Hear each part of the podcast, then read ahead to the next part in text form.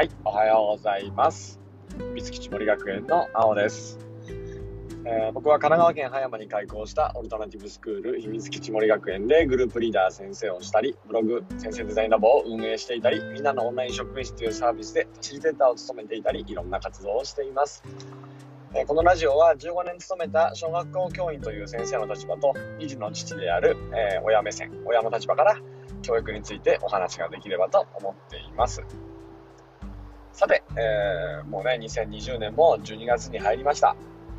2020年はね、僕自身もね、えっと、まあ、転職を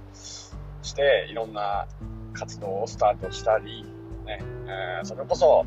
今まで出会ってきた人とはね、えー、また違った素敵な人たちと出会う、そんな1年になりました。ただ、えっ、と、コロナウイルスはね、やっぱりもたらす影響っていうのは大きくて、ね、えっ、と、今まで通りのね、生活が送れなくなった人も多いんじゃないんでしょうか。この2020年は、やっぱり、えっと、楽しさだけじゃない1年だったと、どの人にもね、そんな風に思うので、えっと、また、あと、残り1ヶ月の部分ですが、うん、自分のやれること、大事にしたいこと、精一杯やって、でね、えー、翌年はまたいろんな人とね、みんなで笑って過ごせたらなっていうふうに思っています。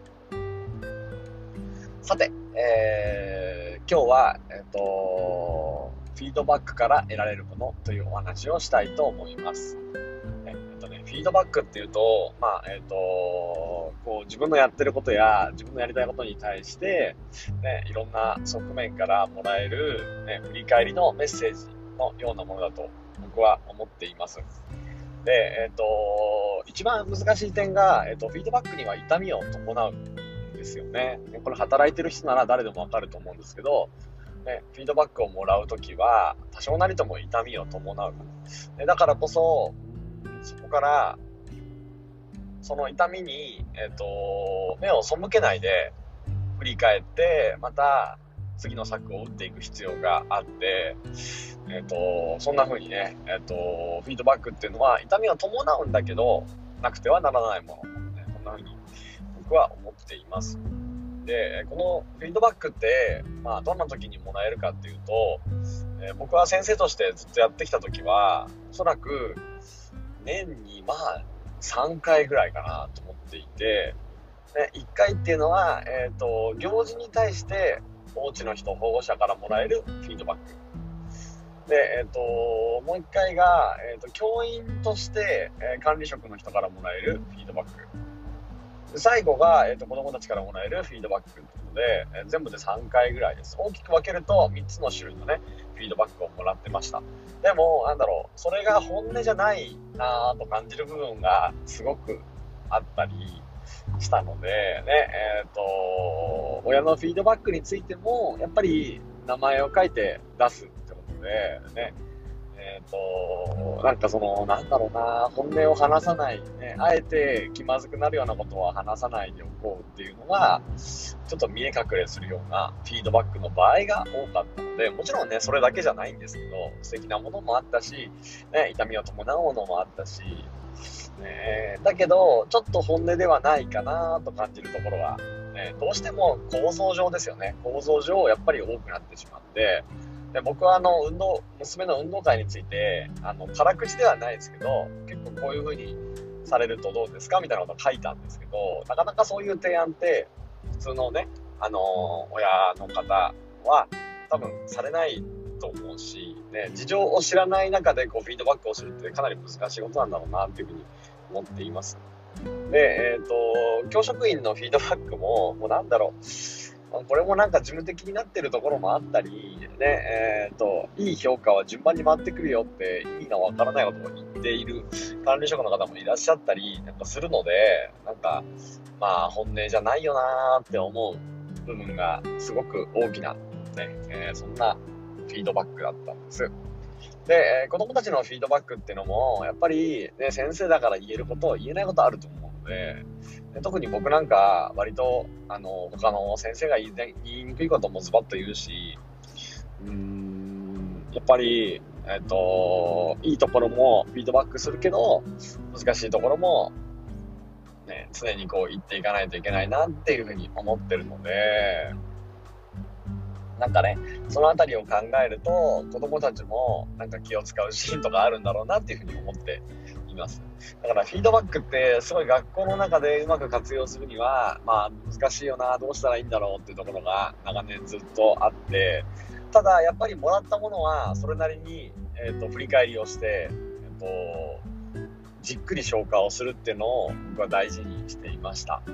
で、え、ー、と、今、秘密基地森学園では、親チームですね。えーと、保護者と言わず僕らは親チームって呼んでるんですけど、親チームに、えっ、ー、と、第2週の金曜日と第4週の金曜日にそれぞれフィードバックをもらっています。でこれは、え、ー、と、まあ、世間一般のね学校と比べてやっぱり親チームがすごい距離が近いこともあるしそばにいてくれることもあるし、ねえー、きっと本音で語ってくれる。そういうことを大事にしてる。親も自分のど真ん中を大事にしている学校なので、ねえーと、しっかり感じたことや得たことをフィードバックをもらおうっていうのはもうこのね、メンバーでも決めていることで、ね、え、オンラインの時はちょっと様子がわからないし、入学したての子もいたので、てかほとんどが入学したてだったので、ね、毎週のようにオンラインの時はフィードバックをもらっていたんですが、えー、6月からね、えーと、オフラインで校舎での開校をしてからは、えーと、2週に一遍というサイクルでもらってきました。でまた、えーと、これが人数が増えてきたことによって、ねえー、と親チームの方からちょっと2週に一遍というよりかは、もう少し間隔を広げてみたらどうかなっていうね、えそんな意見ももらったので、メンバーで話し合って、え2週目は任意で、4週目は必ずっていう形でフィードバックをもらっています。で、このフィードバックがもうね、本当に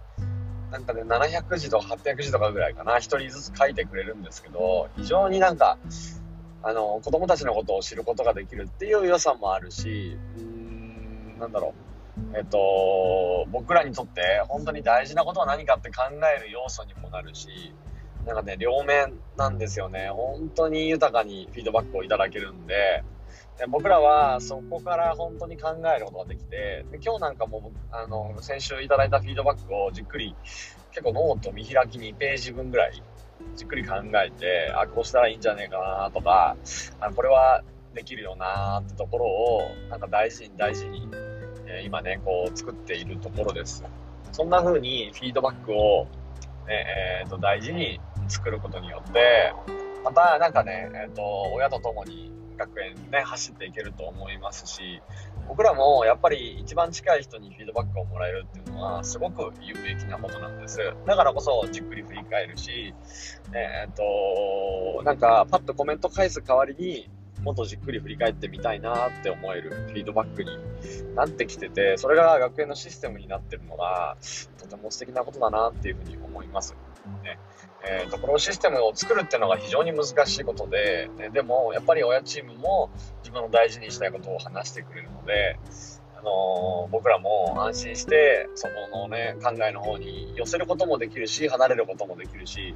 えー、僕らも僕らの大事にしたいことを大切にしながら、そのフィードバックに対する答えを探っていってるところです。で本当のところを言うと、やっぱり子供たちにもフィードバックは欲しいところなんですけど、まあ、えっ、ー、と、新入生、新しく入った子供たちのほとんどが1、2年生ってことなので、えー、それをまた得られるのは、ちょっとしばらく先になるかなって思っていて、4年生以上の子には、